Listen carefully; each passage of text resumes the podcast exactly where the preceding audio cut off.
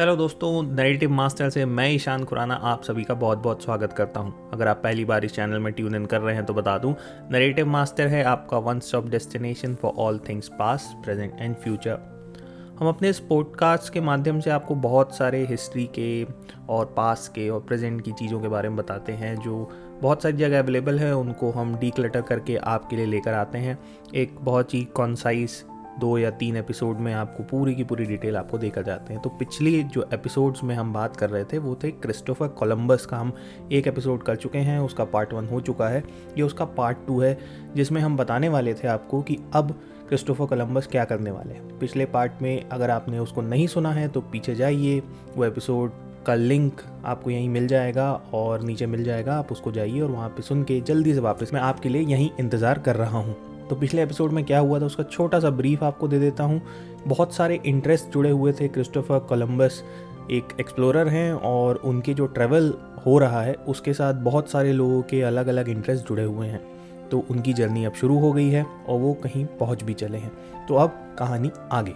35 दिनों के लिए कोलंबस और उसके 86 स्पेनिश सेलर्स चीन और भारत के लिए एक रास्ते की तलाश में पश्चिम की ओर निकले हुए थे। उन्होंने पहली यात्रा के दौरान एक जर्नल बनाया, जिसमें वो अपने साथ होने वाले सारे एक्सपीरियंस लिखते जा रहे थे। क्रिस्टोफर कोलंबस की जर्नल थर्ड ऑफ़ अगस्त 1492 और 6 नवंबर 1492 के बीच लिखी गई थी। इसमें डॉल्फिन पक्षियों जैसे वन जीवों के से लेकर उनका जो सेलर्स का ग्रुप था, उसके मूड तक के बारे में उन्होंने काफ़ी डिटेल में इस जर्नल में लिखा था। सेप्टेम्बर और अक्टूबर की शुरुआत में कई मौकों पर नाविकों ने फ्लोटिंग वेजिटेशन और विभिन्न प्रकार के पक्षियों को देखा। सभी को साइन की तरह लिया कि वो किसी ज़मीन के पास हैं। लेकिन टेंथ अक्टूबर तक क्रू का जो धैर्य था, वो जाने लगा और धीमे धीमे वो उसको खोने लगे। ये शिकायत करने लगे कि उन्हें कभी भी ज़मीन नहीं दिखेगी और साथ ही हवाएँ भी उनके हिसाब से नहीं चल रही हैं। साथ में खाने पीने की कमी भी होती हुई उन्हें दिख रही थी और क्रू को लगा कि अब वो वापस भी नहीं जा पाएँगे। कम से कम अस्थायी रूप से उनका डर दूर हुआ। 12 अक्टूबर को पिंटा, जो उनकी छोटी सी जो शिप था, उसमें दूर कहीं उनको ज़मीन दिखाई देती है। हालाँकि कोलंबस उस वक्त नीना पर मौजूद थे और बाद में कहीं जाके उन्होंने भी ये ज़मीन का हिस्सा देखा। गुआहानी कहे जाने वाले पहले कैरिबियाई वो वहाँ पर उतरे थे कि नहीं, इस पे आज भी विवाद है। लेकिन बहामा से सैन सल्वाडोर आइलैंड आमतौर पर अन बहामियन द्वीपों या तुर्क या कैसोल आइलैंड की स्टोरी में पहले खोजे आइलैंड्स की तरह ही उन्हें बताया जाता है। हालाँकि शाही बैनर लगाने के अलावा कोलंबस ने वहाँ बहुत कम समय बिताया।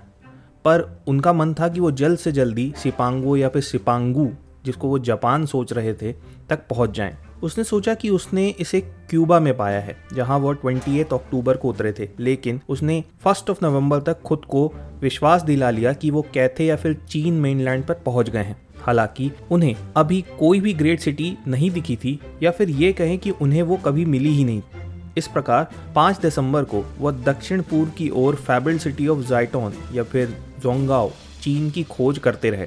इस डिसीज़न से वो फ्लोरिडा कभी पहुँच नहीं पाए या फिर कहें कि पहुँचते पहुँचते रह गए।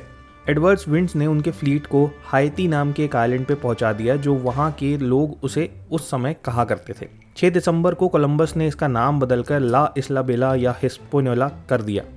ऐसा लगता है कि उनको ये शिपांगो या जापान की तरह लगा होगा। या फिर शिपांगो नहीं तो शायद लेजेंडरी रूप से समृद्ध आइलैंड्स में से एक, जहाँ से राजा सोलोमन ने टेरेनियल बेड़े ने जोरूशलम से सोना ज्वेल्स और मसाले लाए थे। ऑल्टरनेटिवली कोलंबस ने तर्क दिया था कि ये आइलैंड शेबा बाइबल में दी गई किंगडम से रिलेटेड हो सकते हैं। इससे भी अधिक परेशानी की बात यह थी कि कोलंबस ने स्थानीय लोगों के बारे में अपने शुरुआती इंप्रेशंस काफ़ी आपत्तिजनक दिए थे, और उन्होंने ये भी तर्क दिया था कि उन्हें गुलाम क्यों बनाया जाना चाहिए।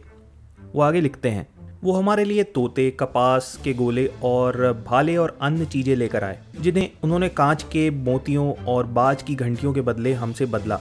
वो आगे लिखते हैं, उन्होंने अपनी खुशी, इच्छा से स्वामित्व वाली हर चीज़ का व्यापार किया। वो काफ़ी वेल बिल्ड थे, उनके शरीर और उनके फीचर्स काफ़ी हैंडसम थे। वो हथियार नहीं रखते थे और इसके इस्तेमाल के बारे में भी नहीं जानते थे, क्योंकि मैंने उन्हें एक तलवार दिखाई उन्होंने इसे किनारे से लिया और खुद को अज्ञानता से काट लिया। उनके पास कोई लोहा नहीं है। वो अच्छे सर्वेंट्स बनाए जा सकते हैं। पचास आदमियों से हम उन सबको अपने वश में कर सकते हैं। जो कुछ हम चाहते हैं, उनसे करवा भी सकते हैं। कोलंबस ने लौटने के बाद इजाबेला को अपनी बनाई हुई जर्नल भेंट भी की थी।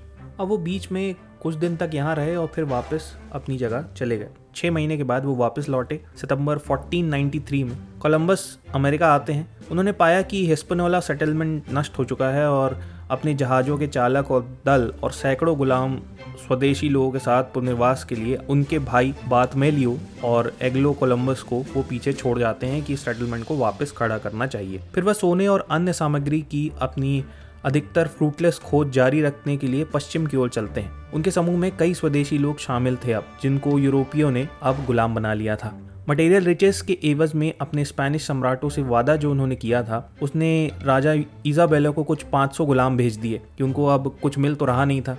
तो उनको लगता है कि भाई, अब मुझे कुछ वापस तो भेजना चाहिए तो वो 500 गुलाम जो है, वो वापस भेज रानी, ये सब देखकर भयभीत हो जाती है। उनका मानना था कि कोलंबस द्वारा खोजे गए सभी लोग अब स्पेनिश सब्जेक्ट हैं, जिन्हें अब गुलाम नहीं बनाया जा सकता, किसी भी तरीके से कैप्टिविटी में नहीं रखा जा सकता। और उन्होंने तुरंत और सख्ती के साथ एक्सप्लोरर के सारे जो उपहार थे, वो वापस भेज दिए। मई 1498 में कोलंबस ने तीसरी बार अटलांटिक के पार पश्चिम की ओर प्रस्थान किया। हिस्पनोला सेटलमेंट में वापस लौटने से पहले उन्होंने त्रिनिदाद और दक्षिण अमेरिकी मुख्य भूमि का दौरा किया। पर हिस्पनोला में कॉनलिस ने कोलंबस भाइयों के मिसमैनेजमेंट और ब्रुटालिटी के खिलाफ एक खूनी विद्रोह का मंचन किया था। हालात इतने खराब हो गए थे कि स्पेनिश अधिकारियों को सत्ता संभालने के लिए वहाँ पे एक नया गवर्नर भेजना पड़ा था। इस बीच, देसी टाइनो आबादी जो सोने की खोज करने और प्लांटेशंस पर काम करने के लिए मजबूर की गई थी कोलंबस ने उन पर इतना अत्याचार किया कि जब वो वहाँ पर पहुँचे थे, तब वो करीबन ढाई लाख लोग रहा करते थे और साठ वर्षों के भीतर वो कुछ सौ या दो सौ लोग ही उस पूरे आइलैंड पर बच गए थे। क्रिस्टोफर कोलंबस को गिरफ़्तार कर लिया गया और वह जंजीरों में जकड़कर स्पेन वापस लाए गए थे। इसी सब के बाद 1502 में सबसे गंभीर आरोपों से उन्हें मुक्त कर दिया गया, लेकिन उनके सारे महान खिताब अब छीन लिए गए। फिर भी कोलंबस ने स्पेनिश ताज को अटलांटिक के पार एक अंतिम यात्रा को स्पॉन्सर करने के लिए राज़ी कर लिया। इस बार कोलंबस पनामा तक पहुँचा प्रशांत महासागर से कुछ ही मील दूर पर, जहाँ उसे तूफ़ान और हॉस्टाइल नेटिव्स ने काफ़ी नुकसान पहुँचाया, जिसके कारण उसको अपने दो जहाज़ चार में से छोड़ने पड़े। फरवरी 1504 में एक हताश कोलंबस जमैका में फंस गया। उसके आधे दल ने उसको छोड़ दिया और आइसलैंडर्स द्वारा पानी और खाना तक उसको देने से मना कर दिया। हालाँकि, जिस आकाश पर उसने नेविगेशन के लिए भरोसा किया था, वो इस बार भी उसको सुरक्षित रूप से मार खाएगा। अपने कैलेंडर के हिसाब से वो जानता था कि 21 फरवरी 1504 को चंद्र ग्रहण आ रहा है। कोलंबस ने आइसलैंडर्स को चेतावनी दी थी कि वह उनके देवता को नाराज़ कर रहे हैं मुझे खाना और पानी देने से मना करने के कारण। और और चंद्रमा डिवाइन डिस्प्लेजर है, जो कि उसको मालूम था कि ऐसा कुछ होने वाला है, और वो बोल रहा था कि आपके जो गॉड्स हैं वो नाराज़ हो जाएँगे, और जो चाँद है वो गुस्से में जल उठेगा और उसका रंग बदल जाएगा। उस रात को ग्रहण ने चंद्रमा को काला कर दिया और फिर लाल। डरे हुए आइसलैंडर्स ने उन्हें प्रोविजंस की पेशकश की और कोलंबस से अपने भगवान से दया मांगने के लिए भी कहा। फिर किसी तरह वो वहाँ से अपनी जान बचाकर भाग पाए। कोलंबस का अन्य उद्देश्य मसालों और सोने का व्यापार करके धन की वृद्धि करना था। कैरिबियन में सोने के अपार भंडार से रोमांचित होकर उन्होंने तीन महीनों का कोटा सिस्टम स्टैब्लिश किया। इसका मतलब ये था कि कैरिबियाई आइलैंड में रहने वाले प्रत्येक इंडियन को, चाहे वो पुरुष, महिला या चौदह वर्ष से अधिक उम्र का बच्चा, हर महीने निर्धारित कोटा उसको देना ही पड़ेगा। यदि कोटे की वसूली नहीं होती तो क्रिस्टोफर कोलंबस उनके हाथों को कुल्हाड़ी से कटवाने की सजा तक दे देता था। इस सजा का उद्देश्य उन अन इंडियंस के लिए एक उदाहरण स्थापित करना था, जो तीन कोटा सिस्टम का सम्मान नहीं करते थे। क्रिस्टोफर ने ईसाइयों के बजाय जंजीरों में जकड़ कर स्पेन भी उन्हें भेजा जाता था, जो एक्चुअली उनको बहुत सारे लोगों को वो कन्वर्ट कर देते थे। और जो कन्वर्ट हो जाते थे, उनको चेनों में नहीं बांधा जाता था। और जो कन्वर्ट नहीं होते थे क्रिश्चियनिटी में, उनको चेनों से बाँध कर स्पेन भेजा जाता था। हालाँकि क्रिस्टोफर के आलोचकों का दावा यह है कि वो एक हताश व्यक्ति थे। वो आलोचना करते थे कि क्रिस्टोफर ने लालच और प्रसिद्धि पाने के लिए न्यू वर्ल्ड की मौजूदा सुंदरता को बर्बाद कर दिया। इसके अलावा उनका तर्क ये है कि उसने और उसके आदमियों ने यूरोप में सिफिलिस जैसी बीमारियाँ भी फैलाईं। वहाँ की महिलाओं का बलात्कार कर उनके साथ वहाँ के लैंड्स को डिस्ट्रॉय करना भी शुरू किया इस प्रकार ये सैकड़ों वर्ष से स्थिर हो चुकी सिविलाइजेशन को बहुत अधिक डेथ और डिस्टेबलाइजेशन का यही कारण बनता हुआ दिखाई देता है। दूसरी ओर इन्वायरमेंटल क्रिटिक्स का कहना है क्रिस्टोफर ने पशु खेती की कला की शुरुआत करके ग्रामीण इलाके और उसके जंगल के डिस्क्रिप्शन में योगदान दिया। उनका यह भी तर्क है कि उन्होंने उन बीमारियों की शुरुआत की जिसमें नेटिव्स में इम्यूनिटी की कमी थी। 90 परसेंट से अधिक नेटिव्स की मृत्यु नई पीढ़ी की बीमारियों से हुई, जैसे कि प्लेग ट्यूबकलॉसिस और स्मॉल पॉक्स दिलचस्प बात यह है कि क्रिस्टोफर चोरी करने और उसके किसी भी सामान को छीनने में कोई बुराई नहीं मानते थे। उन्होंने ही इंडियंस को ऐसा करने की छूट दी। उन्होंने महसूस किया कि जब इंडियंस ने अपनी इच्छा का विरोध किया तो चोरी करना या बलपूर्वक लेना उनका अधिकार बनता है। इसलिए अधिकांश इंडियंस का मानना था कि वो क्रिस्टोफर कोलंबस और उनके पुरुषों द्वारा शुरू की गई डिफरेंट कल्चर्स में से ये एक चीज़ थी। और यहाँ मैं इंडियंस इसलिए बोल रहा हूँ क्योंकि क्रिस्टोफर कोलम्बस को एक्चुअली में लगा था कि वो इंडिया पहुँच गया है और वहाँ के लोगों को जब उसने देखा कि वो थोड़े से ब्राउन और जो उनकी कलर और वो सब था, उसको उन्होंने सोचा कि वो इंडिया पहुँचे तो इसलिए उस इंडिया या फिर इंडियंस बोलना शुरू किया। तो ईस्ट इंडीज़ जो है वो इस तरीके से ईस्ट इंडीज़ हुआ। कैरेबियन आइलैंड्स को उपयुक्त पाकर क्रिस्टोफर उनके आदमियों की प्रेरणा गुलामी भर की थी। उन्होंने अपनी सरकार को आर्थिक संसाधनों के मामले में स्पेनिश हितों की सप्लाई के क्षेत्र में यूज़ करने के लिए आमंत्रित किया। वो गुलामी और रॉ मटेरियल्स के माध्यम से मुफ़्त और सस्ते स्लेव्स की मांग को पूरा करते रहे। स्पेनिश एडमिनिस्ट्रेशन की उपस्थिति ने इंश्योर किया कि उनके हित सुरक्षित रहें। इसके लिए गुलामी की ज़रूरत थी क्योंकि उसे स्पॉन्सर्स के जो भुगतान थे, जो उसके पैसे उसको वापस देने थे, वो इन्हीं फंड्स में से जा रहे थे। जैसे कि मैंने आपको बताया कि वो स्लेवरी को बढ़ावा दे रहे थे, इसलिए वो कहता था कि बहुत सारे लोगों को जाओ और पकड़ो, उनको जहाज़ों में भरो और इकट्ठा करो और सोने और मसालों की मात्रा को अगर वो कम हो जाती थी तो वो स्लेव से उनको भर दिया करता था। उदाहरण के लिए कैरिबियन में अवारक समुदाय इस रवैये से बहुत प्रभावित हुआ था। इसके लोगों में एक बड़ी संख्या में वो पुरुष महिलाओं और बच्चों को पकड़कर स्पेन उन्होंने भेज दिया था। हालाँकि हालाँकि इस बात की सबसे दुखद हिस्सा ये था कि उसमें से जो अधिकतर स्पेन पहुँचे थे, उस यात्रा के दौरान ही उनकी बहुत सारे लोगों की मृत्यु हो गई थी। इन सारी बातों से ये साफ़ तो हो जाता है कि क्रिस्टोफर कोलम्बस एक ऑटोक्रेट था और जितनी भी चीज़ें थी, वो उससे कभी भी संतुष्ट नहीं था। इसी के साथ महान ट्रांस अटलांटिक स्लेव रूट की भी यहीं से जो शुरुआत है, वो होती है। इसी रूट से स्लेव्स को ले जाया जाता था। कोलंबियाई एक्सचेंज ने कल्चर्स में लोगों, जानवरों, भोजन और बीमारियों को ट्रांसफ़र किया। ओल्ड वर्ल्ड का वीट एक अमेरिकन स्टेपल फ़ूड बन गया। अफ्रीकी कॉफ़ी और एशियाई गन्ना लैटिन अमेरिका के लिए कैश क्रॉप बन गए। जैसे अमेरिकी फ़ूड आइटम्स, मकई, टमाटर और आलू यूरोप के लोगों के लिए डाइट बन गए। तो ये सारी चीज़ें रहीं उनके ट्रेवल की, मगर उनके मरने के बाद भी वो अटलांटिक क्रॉस करते रहे। 1506 में कोलंबस की मृत्यु हो गई।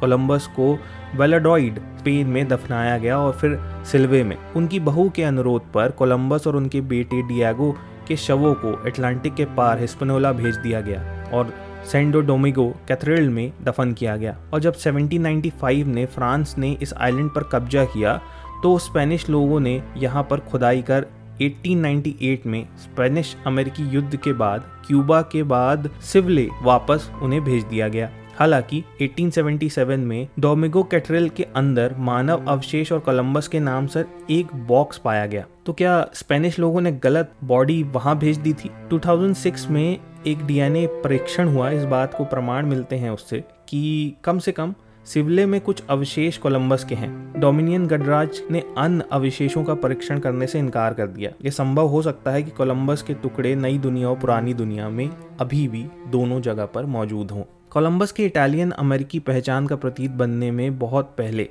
तो अब हम बात करेंगे जो मैंने इस टॉपिक की शुरुआत करी थी पिछले एपिसोड में आपको बताया था कि जो स्लेवरी है, उसका बहुत गहरा नाता है अमेरिकन हिस्ट्री में। बहुत सारे लोग जो ब्लैक लाइव्स मैटर अगर आपको याद हो। और ऐसे ही बहुत सारे इवेंट्स हैं जो अमेरिकन हिस्ट्री में जुड़े हुए हैं। तो वहाँ पे आज कोलंबस डे एक वहाँ पे हॉलीडे होता है। उसका विरोध क्यों चल रहा है? तो उसके बारे में थोड़ा सा आपको डिटेल बताने की अब मैं कोशिश करूँगा कि अमेरिका में अब कोलंबस डे, क्योंकि उनके वो फाउंडर्स में से कहलाता है। एक न्यू वर्ल्ड को अगर, एक न्यू वर्ल्ड को फाउंड करने वाले लोगों में से एक है वो। तो उनका विरोध क्यों चल रहा है? उस बारे में थोड़ा सा मैं आपको बताने जा रहा हूँ। कोलंबस के इटालियन अमेरिकी पहचान का प्रतीक बनने से पहले, उन्हें एक बड़े पैमाने पर प्रोटेस्टेंट अमेरिका द्वारा एक हीरोइक एक्सप्लोरर के रूप में मैथोलॉजिकल स्टोरी दी गई थी, जिसने यूरोपीय क्रिश्चियंस द्वारा संयुक्त राष्ट्र अमेरिका की, जो कि यूनाइटेड स्टेट्स ऑफ़ अमेरिका की डिमाइंडली सेंक्शन फाउंडेशन का मार्ग प्रशस्त किया था। मार्ग प्रशस्त करने का मतलब है कि जिसने फाउंडेशन खोला, जिसने रास्ते दिखाए रेवोल्यूशनरी अमेरिका के बाद उनका नाम अब सबको पता चल गया था। 1784 में न्यूयॉर्क में किंग्स कॉलेज का नाम बदलकर कोलंबिया कॉलेज कर दिया गया। वहीं 1790 में देश की राजधानी कैपिटल को कोलंबिया डिस्ट्रिक्ट में ट्रांसफ़र कर दिया गया और साउथ कैरोलिना और ओहायो जैसे राष्ट्रों ने कोलंबिया और कोलंबस नाम के शहरों कोलंबिया और कोलंबस नाम के शहरों में अपनी सरकारें बैठाई। कोलंबस के लैंडिंग का 1792 का सेलिब्रेशन एक white Anglo Saxon Protestant holiday था, जो नए देश, नई भूमि और यूरोपीय देशों में अमेरिका के अलग होने का जश्न मनाता था। लेकिन 19वीं शताब्दी की शुरुआत में जैसे ही अधिकांश आयरिश और इटालियन अमेरिका में आए, उन्होंने अपने बढ़ते हुए समुदाय को वैलिडेट करने के लिए कोलंबस को एक मार्ग की तरह लिया। और या फिर कहें उसे अपनाने की कोशिश करी कि वो भी एक इटालियन था, हम भी अपनी कुछ पहचान उससे बना लेते हैं। सैन फ्रांसिस्को के इटालियन अमेरिकन ने 1869 में अपना पहला कोलंबस डे बनाया न्यूयॉर्क शहर में डिस्टिंक्टली इटालियन अमेरिकी कोलंबस डे का सबसे पहला एविडेंस 1866 में ऑर्गेनाइज किया गया था, जिसे इटालियन शार्प शूटर्स एसोसिएशन के एक लोकल चैप्टर द्वारा स्पॉन्सर किया गया था। और 1882 में आयरिश कैथोलिक प्रीस्ट के एक समूह ने नाइट्स ऑफ़ कोलंबस नाम का एक पटर्नल सर्विस ग्रुप की स्थापना की थी, जिसके पास भारी इटालियन अमेरिकी एक सदस्यता थी। ये बात तो पक्की थी कि कोलंबस को लोगों का बहुत सारा सम्मान प्राप्त था। इसी से आयरिश कैथोलिक्स ने कोलंबस को लिजिटमाइज करने के मार्ग के रूप में देखा। जैसा इटालियन भी कर रहे थे। 1880 के दशक में अमेरिका में आने वाले इटालियन इमिग्रेंट्स की भीड़ प्रमुख रूप से नॉर्दर्न यूरोपीय लोगों से अलग थी जो उनसे पहले आए थे। ज़्यादातर गरीब किसान साउथ इटली में भुखमरी से बचकर यहाँ आए थे। वो सावले रंग के थे और कई अंग्रेज़ी भी बोलना नहीं जानते थे। उन्हें अक्सर अपराधियों के रूप में देखा गया और उन दिनों कि प्रेस ने साउदर्न इटालियंस को सिसिलियन माफिया के सदस्य के रूप में लोगों को भड़काना शुरू किया कि वो एक इटालियन माफिया से जुड़े हुए लोग हैं। एंटी इटालियन डिस्क्रिमिनेशन ने कभी कभी हिंसा के ब्रूटल एक्ट्स ऑफ़ वायलेंस को जन्म दिया। 1891 में न्यू ऑर्लेंस के पुलिस प्रमुख को सड़क पर मार गिराए जाने के बाद पुलिस ने बिना किसी कारण के 250 सिसिलियन प्रवासियों को पकड़ लिया। हत्या के लिए नौ को ट्रायल के लिए भेजा गया। सबूतों की कमी के कारण सभी को बरी कर दिया जाना था। मेयर और अन्य प्रमुख लीडर्स ने न्यू ऑर्लेंस नागरिकों द्वारा आयोजित बीस हज़ार लोगों की भीड़ ने जेल पर धावा बोल दिया और नौ लोगों को मार डाला। साथ ही दो और सिसिलियन लोगों को इसी संबंधित आरोप में नुकसान पहुँचाया गया। भीड़ ने तब लाशों को लटका दिया, जो अमेरिकी इतिहास में सबसे लार्जेस्ट मास लिंचिंग एक्ट में से एक है। न्यूयॉर्क टाइम्स ने ल्यूसियाना में भीड़ के न्याय को जायज़ कहकर बताया और एंटी इटालियन स्टीरियोटाइप्स को फैलाते हुए एक एडिटोरियल पब्लिश किया। ये गलत और कायर इसलिए डाकू और हथियारों के वंशज हैं जिन्होंने इस देश में अराजक, जुनून cut throat practice bound societies और अपने मूल देश के ओथ बाउंड सोसाइटीज यहाँ पर लेकर आए हैं। ये हमारे लिए दुख देने वाले कीड़े हैं। यहाँ तक कि थियोडोर रोजोवेल्ट जो उस समय यूएस सिविल सर्विसेज़ कमीशन के सदस्य थे, इन हत्याओं को विशेष रूप से गलत नहीं माना। वो कहते हैं, सोमवार हमने कैमरून में भोजन किया। विभिन्न डेगो राजनीतिक वहाँ मौजूद थे, जो न्यू ऑर्लियंस में इटालियंस की लिंचिंग से बहुत प्रभावित थे। रूजवेल्ट ने अपनी बहन को लिखा। व्यक्तिगत रूप से मुझे लगता है कि ये एक अच्छी बात है, और इसलिए ऐसा कहा। इस व्यापक कट्टरता के सामने न्यूयॉर्क के इटालियन अमेरिकन कम्युनिटी के प्रमुख सदस्यों के पास एक विचार था। 1892 में कोलंबस की एपिक वॉयज की फोर्थ हंड्रेड एनिवर्सरी मनाने वाले राष्ट्र के साथ साथ ही आने वाले सालों में 1893 में शिकागो में वर्ल्ड कोलंबियन एक्सपोजिशन के बाद उन्होंने इटालियंस के लिए एक अपॉर्चुनिटी देखी और ये साबित करने की कोशिश की कि वो अमेरिकन ही हैं। न्यूयॉर्क सिटी पार्क विभाग कोलंबस की प्रतिमा को हार्लिन के लिटिल इटली में छिपाने चाहते थे। न्यूयॉर्क सिटी पार्क विभाग कोलंबस की प्रतिमा, जो कि स्टैचू था, उसको हार्लिम के लिटिल इटली में कहीं छुपाना चाहते थे। लेकिन इटालियन अमेरिकी नेताओं ने टैमनी हॉल के राजनेताओं को कन्विंस किया कि सेंट्रल पार्क के दक्षिण पश्चिमी कोने में एक प्रमुख स्थान पर उन्हें इटालियन वोट अधिक मिलेगा, इसलिए वो वहीं होनी चाहिए। कोलंबस का स्टैचू ट्वेल्थ ऑफ़ अक्टूबर 1892 को इंस्टॉल किया गया। उसी दिन राष्ट्रपति बेंजामिन हेरसन ने कोलंबस के अराइवल को pioneer of progress and enlightenment कहा था। 1920 तक 4 मिलियन इटालियन इमिग्रेंट्स एलिस द्वीप से होकर गुजर चुके थे, जो अमेरिका की विदेश में जन्मी आबादी का 10 प्रतिशत से भी अधिक था और एक शक्तिशाली वोटिंग ब्लॉक भी बन गया था। कोलंबस डे की मान्यता को आगे बढ़ाने में इटालियन अमेरिकी लेबर ऑर्गेनाइजेशन और बेनिवलेंट सोसाइटीज महत्वपूर्ण भूमिका निभा रहे थे। न्यूयॉर्क में सन्स ऑफ़ कोलंबस लीजेंस जैसे समूह ने इमिग्रेंट्स वोट के लिए उत्सुक स्टेट लेजिस्लेटर्स के साथ संबंध बनाए। और एक स्टेट के बाद दूसरे स्टेट ने कोलंबस दिवस को एक ऑफिशियल हॉलीडे बना दिया। 1934 की शुरुआत में कांग्रेस ने प्रत्येक अमेरिकी राष्ट्रपति को ट्वेल्थ ऑफ़ अक्टूबर को कोलंबस दिवस के रूप में डेसिग्नेट करने के लिए एक जॉइंट रेजोल्यूशन जारी किया और फ्रैंकलिन डी रोजोवेल्ट ऐसा करने वाले पहले व्यक्ति बने। द्वितीय विश्व युद्ध के दौरान लोगों को ऐसा ना लगे कि वो मिसोलिनी के प्रति सहानुभूति रखते हैं। इटालियन अमेरिकन इस ससिपेशन का मुकाबला करने के लिए पेट्रियाटिक कोलंबस दिवस परेड का ऑर्गेनाइजेशन संभालने लगते हैं। तो अब परेड तो होने लगती है, मगर उन्हें अभी भी हॉलिडे नहीं मिला था। लेकिन ये 1968 तक यूनिफॉर्म मंडे हॉलिडे एक्ट पर हस्ताक्षर के बाद पूरा तरीके से कोलंबस डे या फिर कोलंबस दिवस पूरी तरीके से अमेरिका में बनने लगा। कोलंबस दिवस को आधिकारिक तौर पर अक्टूबर में हर दूसरे सोमवार को मनाए जाने वाले फेडरल अवकाश के रूप में डेसिग्नेट किया गया। 1917 के दशक की शुरुआत में ही, जैसे कि अभी आपने सुना ही 1968 में छुट्टी होती डिसिग्नेट होती है और 1970 से ही कोलंबस दिवस को इंडिजीनियस पीपल्स डे के साथ बदलने के लिए कॉल शुरू हो जाते हैं, जो उन लोगों ने प्रोसिक्यूशन और जो इतना कुछ झेला है, जो आउटसाइडर्स यहाँ पे आके बस गए थे, उनके कारण तो ये जो नेटिव लोग थे, वो चाह रहे थे कि इस दिन का नाम कोलंबस डे नहीं इंडिजीनियस पीपल डे हो। नेटिव लीडर्स और कम्युनिटीज़ ने स्वदेशी लोगों के लिए कोलंबस की यात्राओं के लॉन्ग टर्म नेगेटिव कॉन्सिक्वेंसेस की ओर इशारा किया। मैनहट्टन में कोलंबस का स्टैचू का विरोध और हटाने का विषय आज भी बना हुआ है। दशकों से दर्जनों अमेरिकन शहरों और राज्यों ने कोलंबस दिवस को समाप्त करने और इसे इंडिजीनियस पीपल डे के साथ बदलने के लिए लेजिस्लेशन पास किए हैं। Italian American community Columbus Day को फिर भी डिफेंड करते हैं जबकि नेशनल इटालियन अमेरिकन फाउंडेशन जैसे समूह कोलंबस को अपने अपराधों के लिए दोष मुक्त नहीं करते। उनका मानना है कि छुट्टियों का अर्थ इटालियन अमेरिकन की, की कल्चरल गौरव बलिदान को याद रखते हुए बनाया जाना चाहिए।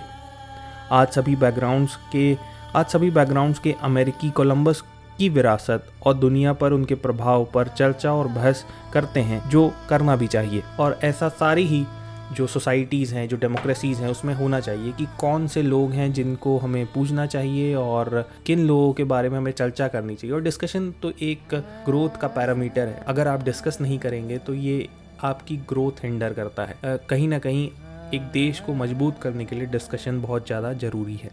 तो इसी के साथ आज का एपिसोड अब यहाँ समाप्त करते हैं। ये मेरे ख्याल से काफ़ी लंबा एपिसोड हो गया होगा। इसमें बहुत सारी चीज़ें मैंने इंक्लूड करने की कोशिश की और इसको दो एपिसोड में ही करना मुझे सही लगा क्योंकि तीसरे एपिसोड तक शायद उतना अच्छा एपिसोड ये नहीं बनता।